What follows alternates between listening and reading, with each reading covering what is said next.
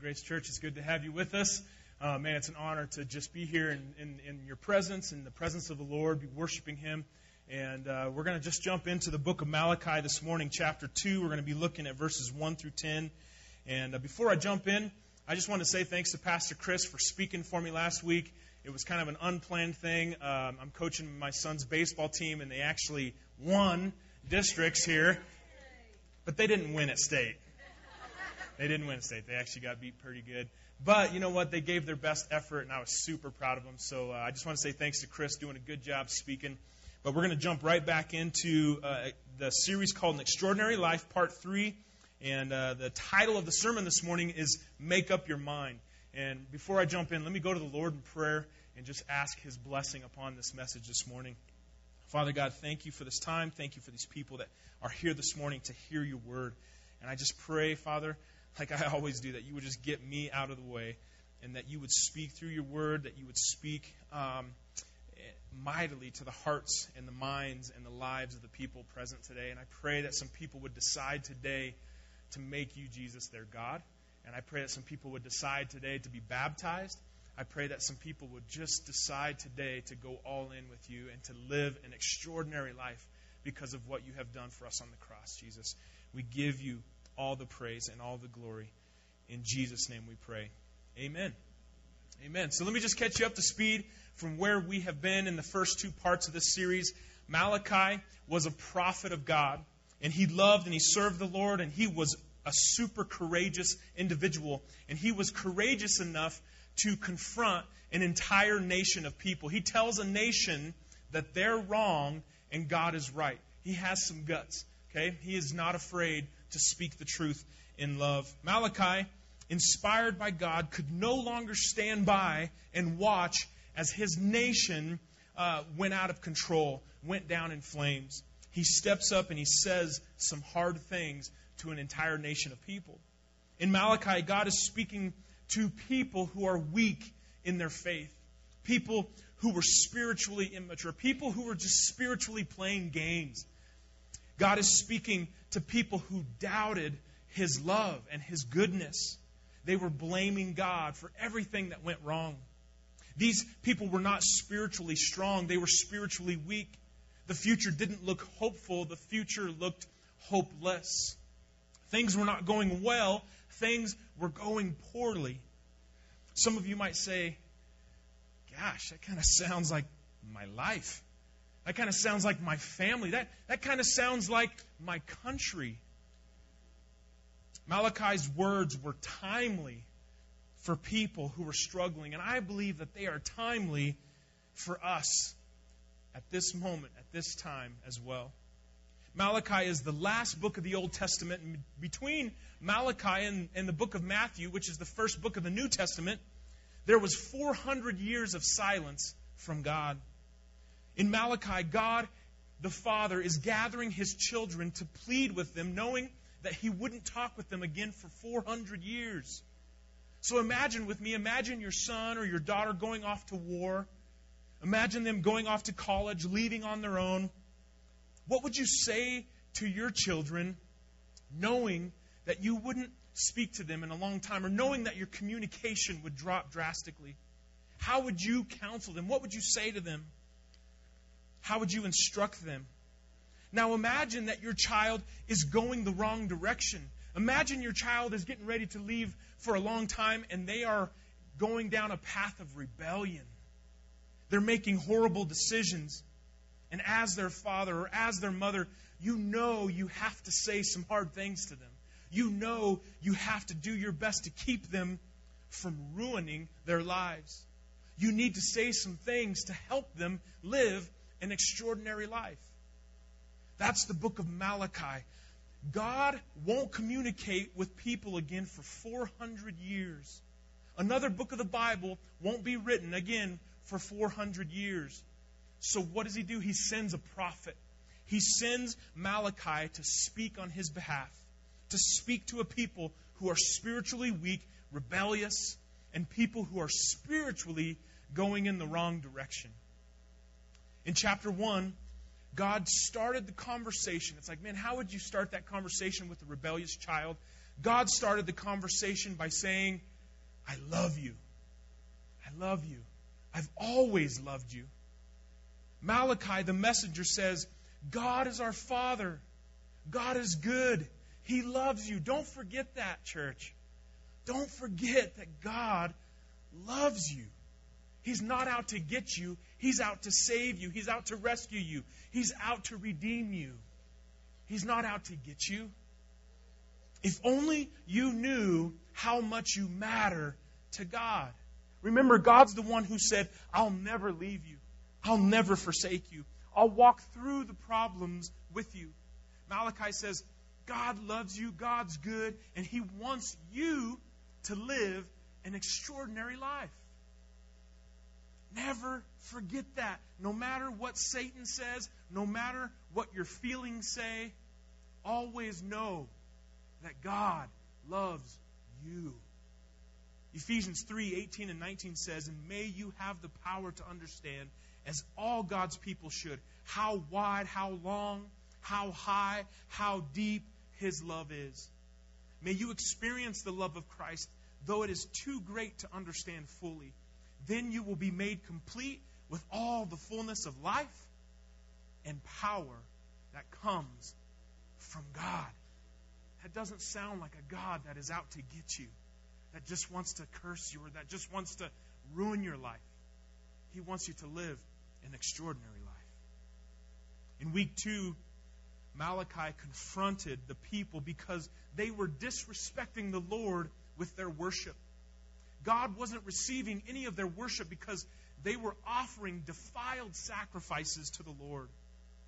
Let me remind us, church, that God is the King of kings, okay? He's the boss of all your bosses. He doesn't want your leftovers. He wants your best. He wants your best. When the Israelites came to worship, they were supposed to bring the best animals for the sacrifice from their flocks. They were supposed to bring the first fruits from their fields, whatever they were harvesting, and other gifts of gratitude that they wanted to give in worship to God. God didn't need their food to survive. Israel was to bring the offerings to God not because he needed them, but as an expression of the Israelites' love for and need for God. To refuse to offer gifts to God was to say that God wasn't necessary for their success. When in fact, without Him, they couldn't survive. Malachi was fired up. Let me just go so far as to say Malachi is angry because they were giving God, listen, they were giving God crippled sheep. Instead of bringing the best, they were bringing the worst. They were bringing crippled sheep and they were bringing rotten food in worship to the Lord, defiled sacrifices. They were giving God the scraps from their table like he was a dog in order to worship God in a worthy way, in a way that He accepts, you've got to give Him your best. He wants your best. God isn't a thrift store. Okay? He doesn't accept secondhand, used, broken, cleaning out the attic worship. He's the King of all kings, and He deserves nothing but the best.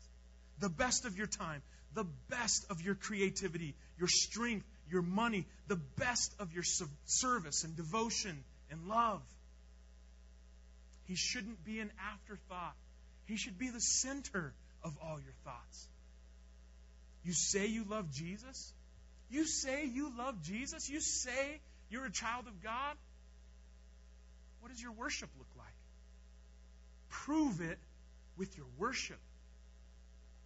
What are you offering to the Lord? What are you giving Him? Today, Malachi leads the people to make decisions. And I do have to give a little disclaimer. You might have to buckle your seatbelts this morning, okay? Because Malachi, this has been the challenge for me. Because I don't feel angry this morning, but Malachi is angry, okay? So I'm trying to figure out how do I preach a message from an angry prophet and not be angry myself. So just bear with me. I'm going to do the best I can to be nice and kind and gentle. But seriously, buckle your seatbelts.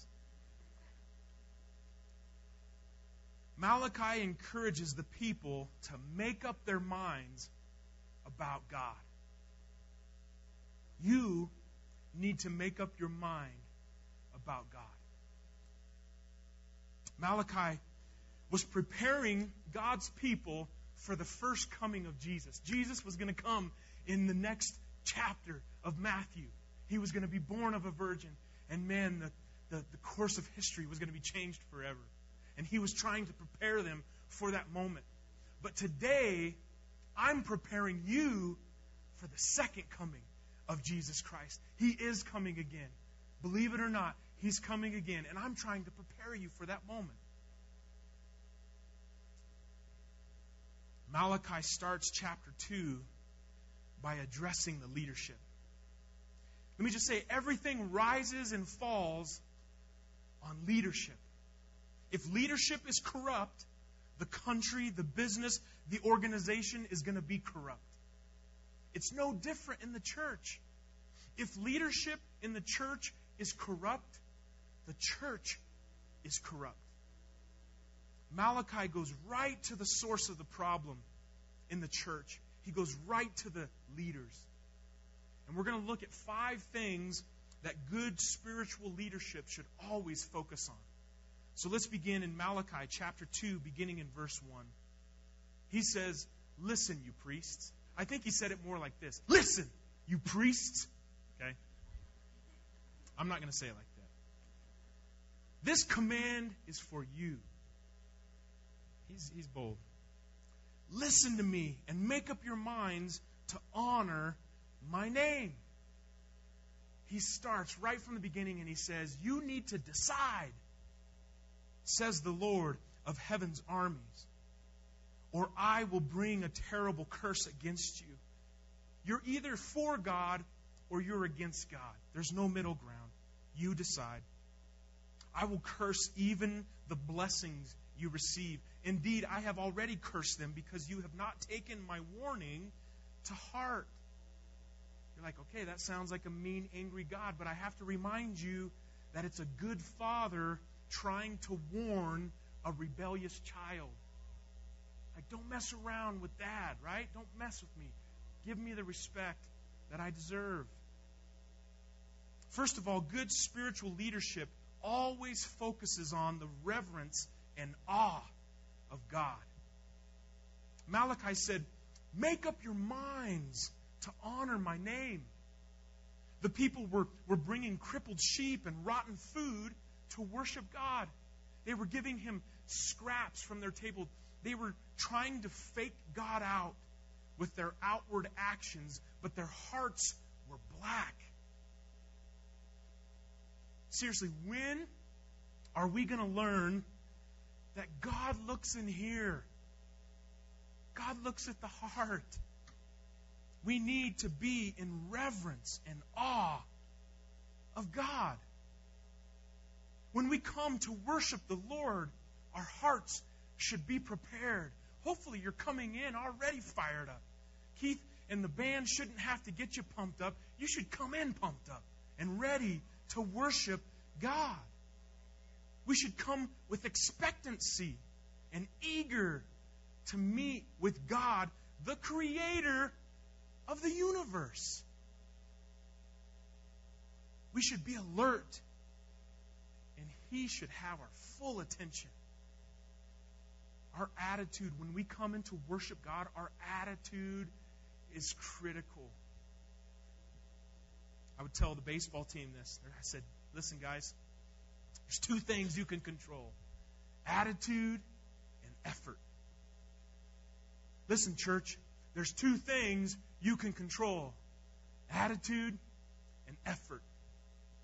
When you come in here and your attitude's poor, your worship experience is probably going to be poor. But when you come in here and you make the choice to have an attitude of worship, your worship experience is probably going to be off the hook, off the hizzle, whatever you want to say today. It's going to be awesome.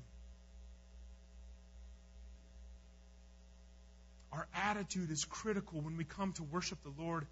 And I also want to encourage this church, we should have a willingness to obey Him. We should expect Him to speak to us.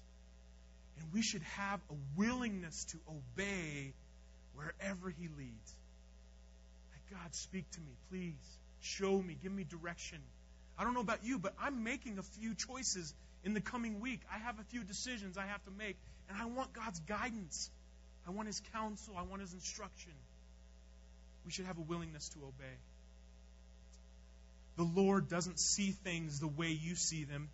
People judge by outward appearance, but the Lord looks at, read those last two words with me, the heart.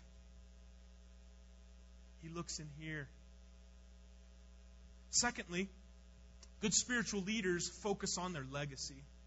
Good leaders realize that what he or she does affects future generations. Malachi chapter 2 and verse 3 says, I will punish your descendants. Okay, if you choose to go against God, your descendants are going to be the ones who pay the price. Malachi goes on with some very strong language. He says, I will punish your descendants and splatter your faces with the manure from your festival sacrifices, and I will throw you on the manure pile. Wow! How many of you didn't see that coming? That I don't not too many pastors use that as a sermon title. We're going to talk about how God's going to throw poo in your face if you don't follow him.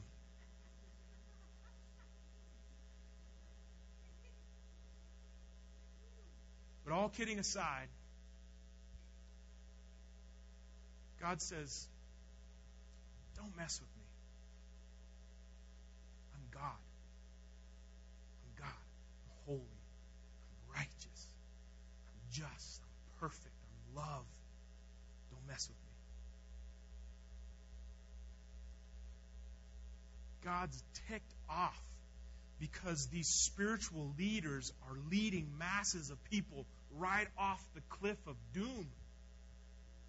It's, it's, it's bad when leaders harm themselves, but when they harm those who are following them, ooh, God takes that very seriously. And He says, listen, if you're going to throw manure in my face, I'm going to throw it right back at you. Your worship is disgusting. That's what He's telling these people. And he's using very strong language. Listen, nowhere else in all of Scripture does God say it like he says it right here in Malachi. Okay? He's using very strong language because he's saying, Your worship is disgusting. It, it, doesn't accomplish anything, it's not doing any good. God's raising his voice at his children. I've heard some parents say, you should never raise your voice at your children. My question is, is what if they're about to run out into the road? What if the house is on fire? God's raising his voice at his children. He's using some very strong language because the situation has reached a point of crisis. The house is on fire. Verse 4. Got those seatbelts on? You guys okay? Then at last you will know it was I who sent you this warning, so that my covenant with the Levites can continue, says the Lord of heaven's armies. The purpose of my covenant with the Levites was to bring life and peace. That is the heart of God right there. His heart is to bring life and peace. Please don't ever forget that. God is all about life, He's all about peace, and that's what He wants to bring. And that is what I gave them. This required reverence from them, and they greatly revered me and stood in awe of my name. They passed on to the people the truth of the instructions they received from me. Okay, number three, good leadership always speaks the truth. My job isn't to tell you what you want to hear, my job is to tell you what you need to hear. They did not lie or cheat. This is talking about the priests of old. They did not lie or cheat. They walked with me, living good and righteous lives. Number four, good leadership practices what they preach. Come on. That's like, I'm not even going to charge you for that one. Okay? Good leadership practices what they preach. They don't just speak it, they live it. And they turned many from lives of sin. Number five, good leadership turns people away from sin and towards Jesus Christ. The words of a priest's lips should preserve knowledge of God, and people should go to him for instruction. Okay? Are you pointing people to Jesus? For the priest is the messenger of the Lord of heaven's armies. That's a big responsibility. But you priests have left God's paths. Your instructions have caused many to stumble into sin. You have corrupted the covenant I made with the Levites, says the Lord of heaven's armies. So I have made you despised and humiliated in the eyes of all the people, for you have not obeyed me, but have shown favoritism in the way you carry out my instructions. Can you, can you sense the urgency in God's tone? He wasn't okay. He was not okay with how they were living. They were dishonoring his name, and God is saying, I'm not okay with this.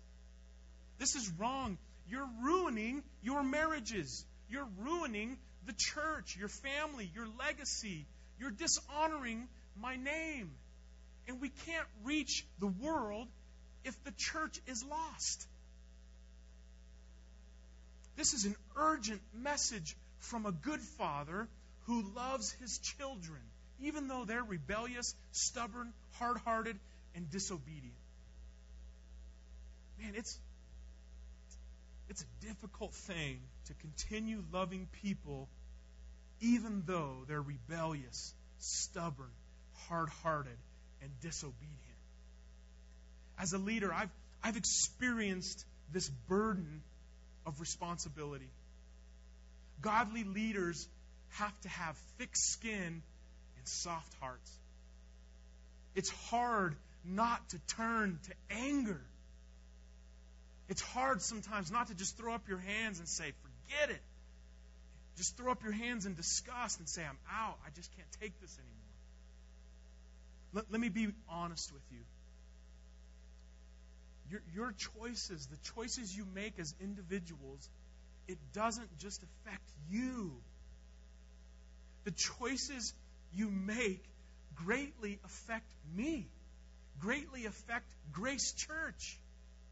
You know, when marriages crash and burn, I feel crushed and defeated. When you reject God, when you decide not to follow Him, it hurts us all. When you choose to be flippant with God, when you choose to worship God with crippled sheep and rotten food, it brings us all down. I, I know we live in a very individualistic society. But in reality, we're more communal. We're more connected to each other than we realize. So I just want to ask us what are you passing on to your family? What are you passing on to future generations? Because the path you take, you're like, man, this is heavy. It should be. That's a big job, a big responsibility, making decisions for your family, and the path you take is going to affect your kids and their grandkids. That's the way it works. Leaders, what are you passing on? I'm not just trying to be general, general here. I'm trying to say leaders of Grace Church, a pastor, an elder, a deacon, you're a teacher, you're a small group leader. What are you passing on?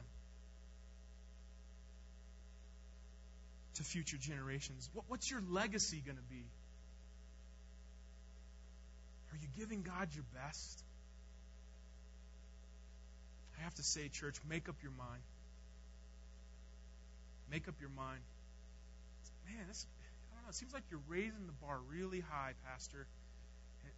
Yep, make up your mind. Make up your mind. Make the decision to follow Jesus and give him the best you've got. Give him the best. And we have scripture that says you will not regret it. Sure, you may have days where you go, man, this is tough, or I don't want to do this anymore.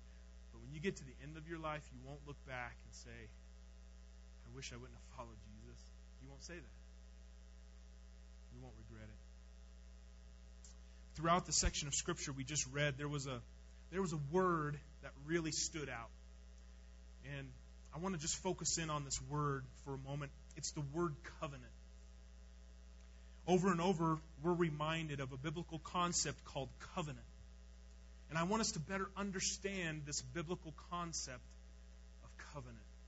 So, so what is a covenant? The word that is translated covenant has the idea of cutting, it has the idea of shedding of blood. And the word is sometimes translated a blood covenant. So, what is a covenant? A covenant is a sacred agreement based on blood. Covenant is a union of two partners in a promise. As a kid, uh, I watched a, a lot of westerns with my dad. Okay, my dad loves westerns. I would sit down. To this day, he still watches westerns. I'll go up and hang out with him. We'll just watch a good old John Wayne or something. But there was times where I can't remember what movie it was, but there was times where a cowboy would make a covenant with an Indian and they would cut their hands and they would shake. And now they were blood brothers. This idea of covenant based on blood is as old as mankind. So, making a covenant like this, cutting the hand, as kids, we would just spit in our hand, you know. We didn't cut, but in the movies, they would cut their hand, blood brothers. Making a covenant like this meant that everything I possess is now available to you. Not only do you have my possessions, but you have my protection. Your enemies are my enemies. People who entered this covenant relationship were called friends. Not the friends like on Facebook. That's like surface level friendship. This is a much deeper level friendship. Proverbs 18, in reference to Jesus, he says, There is a friend that sticks closer than a brother. I got two brothers, man. We're close. I'd go to battle for them. He's closer than that. That's a covenant relationship. Christianity is a covenant relationship, it's based upon loving kindness. God says, through Jesus Christ, whatever I possess is now available to you. My wealth is your wealth. My friends are your friends. Your enemies are my enemies. My strength is your strength. Your sorrow is my sorrow. And your joy is my joy. Through Christ, we are blood brothers with God. A covenant is an agreement based upon blood. Everything in the Bible is based upon covenant. The Old Testament is the Old Covenant, the New Testament is the New Covenant. And to help us understand this even further, I, I just want us to look at a biblical example, and it's the example of Jonathan and David in the Old Testament. Jonathan if you remember, he was the son of King Saul. And David was the one God chose to be king of all of Israel. So here we have King Saul, his son is Jonathan, and we have David over here who God wants to be king, but he's not king yet. So as you can imagine, great jealousy arose in the heart of Saul towards David. He knew that God had chosen David. Saul was afraid of David. Saul didn't want to give up his throne, he didn't want to give up his power. He loved his power more than the will of God. In 1 Samuel, we, we read that David and Jonathan were the best of friends. They were blood brothers. Saul wanted to, to kill David, but we read that Jonathan, Saul's son, helped to keep David alive. Later on, we read that both Jonathan and Saul were killed in battle, and David becomes the king. And in 2 Samuel, we'll read a beautiful picture of what a covenant looks like. 2 Samuel chapter 9. I'm going to read verses 1 through 13. because it is just such a beautiful picture of what this biblical concept of covenant really is. One day, 2 Samuel 9, verse 1, one day David asked, Is anyone in Saul's family still alive? Anyone to whom I can show kindness for Jonathan's sake? He summoned a man named Ziba, who had been one of Saul's servants. Are you Ziba? the king asked. Yes, sir, I am, Ziba replied. The king then asked him, Is anyone still alive from Saul's family? If so, I want to show God's kindness to them. Ziba replied, Yes, one of Jonathan's sons is still alive. He is crippled in both feet. Where is he? the king asked. In Lodabar. Ziba told him, At the home of Machir, son of Ammiel. So David sent for him and brought him from Machir's home. His name was Mephibosheth. Let me just get a drink because I'm going to have to say that name like 19 more times. Mephibosheth. There we go. He was Jonathan's son and Saul's grandson. Okay, are you tracking? Everybody tracking the genealogy here? Okay. When he came to David, so David summoned him. He came to David. He bowed low to the ground in deep respect. And David said, Greetings, Mephibosheth. Mephibosheth replied, I am your servant. Don't be afraid, David said. So why in the world would he be afraid of David? He was afraid because in this day it was a custom for the new king to kill off all the descendants of the old king. Mephibosheth thought that he was going to die at the hands of David. David said, I intend to show kindness to you because of my promise or my covenant to your father Jonathan. He made a covenant. I will give you all the property that once belonged to your grandfather Saul, and you will eat here with me at the king's table. Mephibosheth bowed respectfully and exclaimed, Who is your servant that I should bow, or that I should that you should show such kindness to a dead dog like me? Then the king summoned Saul's servant Ziba and said, I have given your master's grandson everything that belonged to Saul and his family. You and your sons and your servants are to farm the land for him to produce food for your master's household. But Mephibosheth, your master's grandson, will eat here at my table.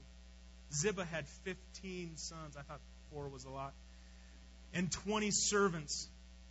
Ziba replied, Yes, my lord the king, I am your servant, and I will do all that you have commanded. And from that time on, Mephibosheth ate regularly at David's table, like one of the king's own sons. Mephibosheth had a young son named Micah. From then on, all the members of Ziba's household were Mephibosheth's servants, and Mephibosheth, who was crippled in both feet, lived in Jerusalem and ate regularly at the king's table. Man, that's a beautiful picture. A, a great transformation took place in the life of Mephibosheth. Because a moment ago, he was an outcast. He was in hiding. He was in great fear of King David because he was a descendant from King Saul. And he thought David was going to kill him. But now we see him in the palace being treated like the king's very own son. Yesterday, he slept on a filthy mat, but today he woke up on a king size bed, all nice and comfy with some down blankets, you know? Yesterday, he ate from a tin plate, he drank from a tin cup. Today, he's eating off of plates made out of gold. Today, he's eating at the king's table. So, so what does this have to do with us? Jonathan is a picture of the Lord Jesus Christ. And Mephibosheth had the protection of David because of Jonathan. Over 2,000 years ago, church, Jesus shed his blood and he entered into a blood covenant with his Father, mingling the blood of man with the blood of God on the cross. Remember, a covenant is an agreement between two persons based on blood. Acts 20 and verse 28 says, So guard yourself, yourselves and God's people, feed and shepherd God's flock, his church, purchased with his own blood. You can now choose to enter into this covenant. Through Christ, you can now say, I am in God and God is in me. We are clothed in the robe of his righteousness. God gives us his protection. God gives us his power, the sword of his spirit, the power of his spirit because of Jesus. When he established the Lord's Supper, Jesus said, This cup is the new covenant between God and his people, an agreement confirmed with my blood. Mephibosheth, he represents us. He was crippled by a fall, as are we by the fall of sin. Because he was crippled, he couldn't come on his own. He had to be brought. We too are crippled because of sin, and we have to be rescued. Mephibosheth was doomed. He was at, without hope. He was hopeless, as are we without Christ. But then enters David, a picture of God the Father. For God so loved the world, he gave his only begotten Son, that whosoever believeth in him should not perish, but have everlasting life. What Mephibosheth received is what you will receive if you enter into this blood covenant with God. Through Jesus, you and God will be blood brothers. You enter into this covenant through faith. Through faith in Jesus Christ, you will be blood brothers with God. Mephibosheth received four basic things from David, and it's the four same things that you will receive from God. First of all, he received forgiveness. David could have killed him, and he would have had every right to do so because that was the custom of that day. You, you just, just whack off, man, the, the, uh, the descendants of the old king. Kill him. But he forgave him instead. David could have killed him because he was related to Saul, but instead he forgave him. Mephibosheth also received fellowship. He got to fellowship with King David. Through the blood covenant of Christ, you will get to have fellowship with God. Mephibosheth also received King David's fortune. The scripture says, We are joint heirs with Christ. His wealth becomes our wealth. And lastly, Mephibosheth also uh, was accepted into the king's family. He was treated like one of his own sons. Entering into this agreement with God means that you'll receive forgiveness and fellowship and fortune and family. And you'll receive a whole abundance of other things, but they didn't start with the letter F, okay? You'll receive eternal life. So, what does God expect out of you in return? You say, man, God's given us a bunch of stuff. What does He expect out of me? Because, you know, it takes two to tango. It's, there's two in this agreement. What does He expect out of you? He expects worship. Love the Lord your God with all your heart, all your soul, all your strength. You believe in Jesus and you follow Jesus. That's what he wants in return. So I have to say, church, make up your mind. Open your heart to the loving kindness of God. I want to encourage you to enter into the blood covenant relationship with Jesus Christ. You have to decide. You have to make up your mind. I'm going to end today by just calling you to Jesus, by calling you to by calling you to make that decision to give your life to Him. The band is actually going to make their way up. If you, if you guys would come on up. Uh, Pastor Chris, if you could get ready for some baptisms and volunteers, if you could go ahead and get in your places as well, that'd be great. This morning, we're, we're stepping out in faith and we're trusting that the Holy Spirit of God is working in your life. We're trusting that the Holy Spirit of God is working in your heart. if while we're singing this morning, you realize, I, I've never done that. I've never put my faith in Jesus. I've never asked Him to be my God. I'm going to ask by a movement of the Holy Spirit.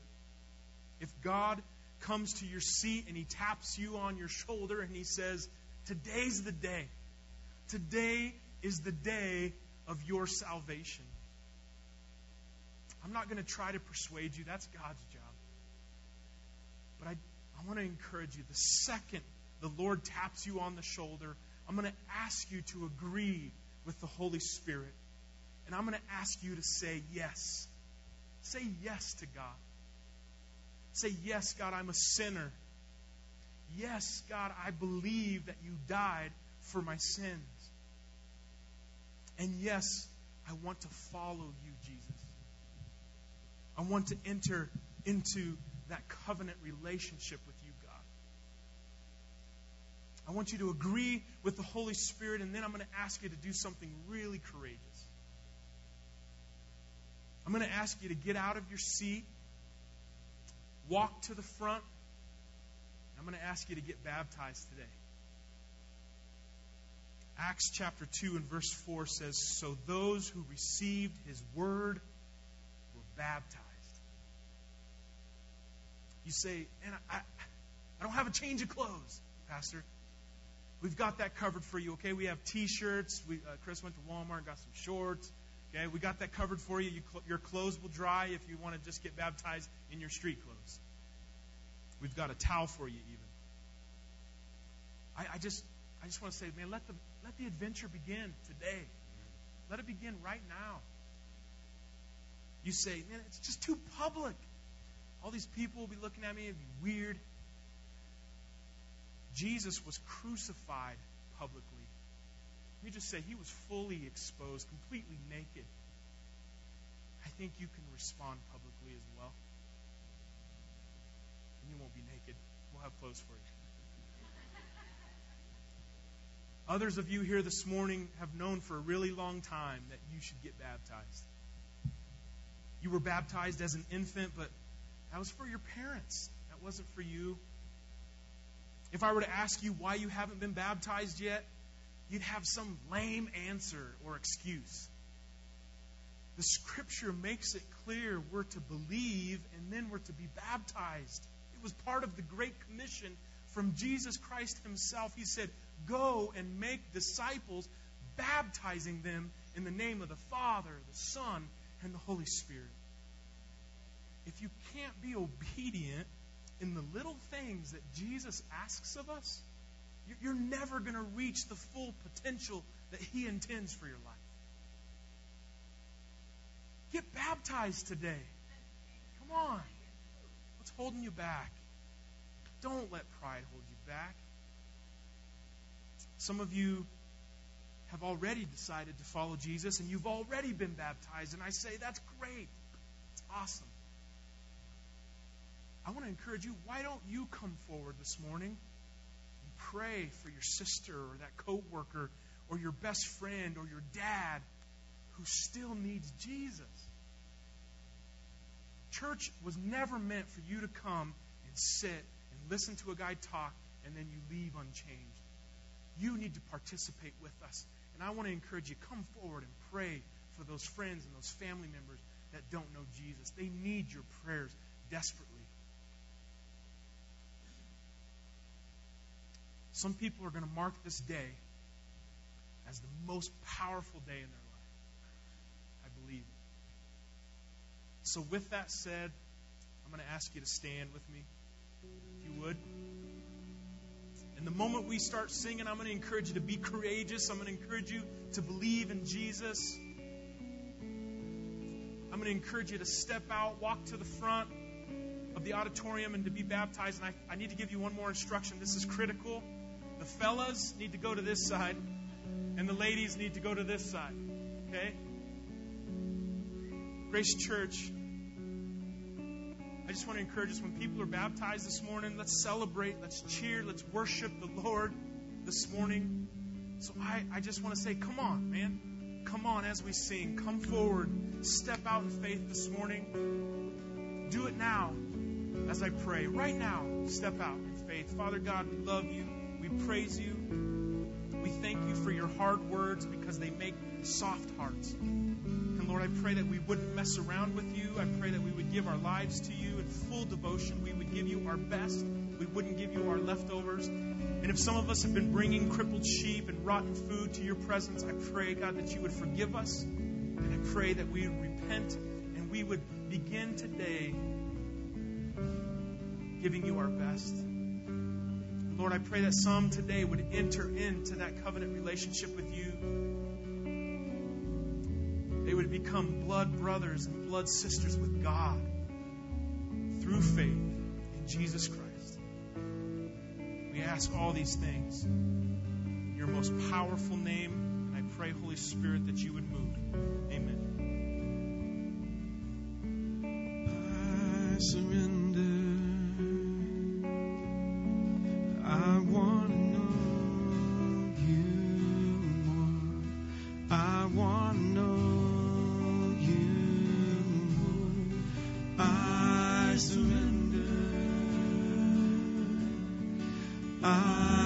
Surrender. I want to know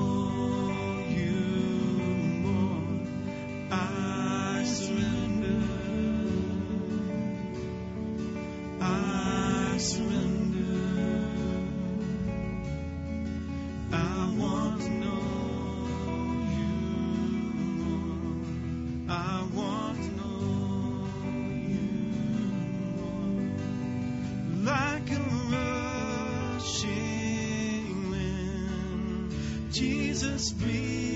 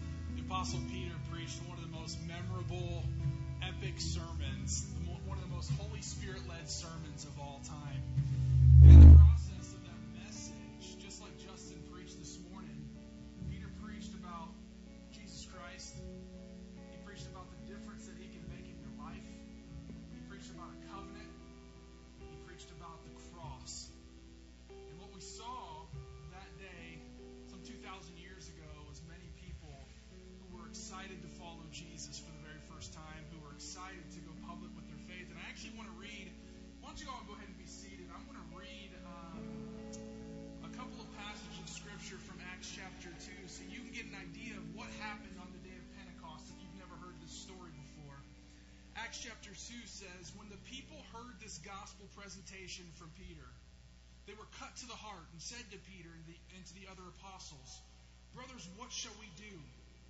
And Peter replied, Repent and be baptized, every one of you, in the name of Jesus Christ, for the forgiveness of your sins. And you'll receive the gift of the Holy Spirit. And this promise is for you and your children and for all who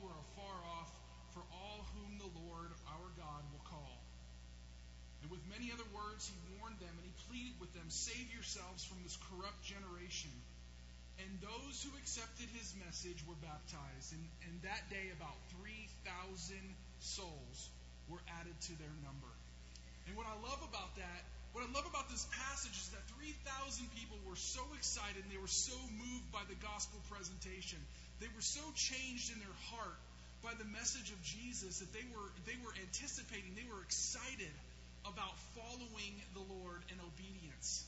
And that very day, the Bible says 3,000 people who did not prepare to come and get baptized decided to get wet. They decided to go public with their faith because they wanted the world to know that Jesus had changed their hearts and changed their lives and changed their eternities. And so that very day, 3,000 people got baptized. And this morning, we have several people who have come forward and they want to go public with their faith. Whether they've been Christians for a long time and just never been baptized, or whether today is the day that they repented of their sin and chose to follow Jesus Christ, they are being obedient to Scripture. And so we want to celebrate that. Amen? Let's celebrate. The first individual that we've got that came forward is Katie McCauley. Katie, why don't you come on down? I'm going to introduce you to Grace Church. If you don't know Katie already, this is this is Katie.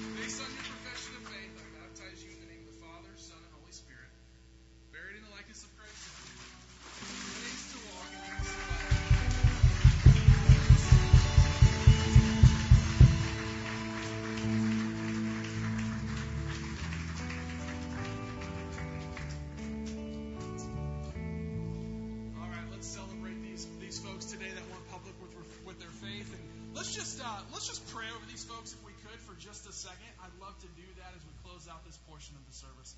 Father God, we thank you for those who have been obedient to your word. We thank you for those who have placed their faith in Jesus Christ for the very first time. We pray that you would bless their walk with you, that you would grow them in Christ, that you would protect them. And we know that you're going to keep them because you've promised that in your word. I thank you for those who have been saved for, for many years or many months and they decided today to go public with their faith. God, we give you the glory and the honor. We thank you, Holy Spirit, for what you did in this place today. And we just ask that you would be blessed and we ask that you would be honored with this act of worship in these baptism waters this morning. God, we give all the praise and glory to you in Jesus' name. And all God's people said, Amen.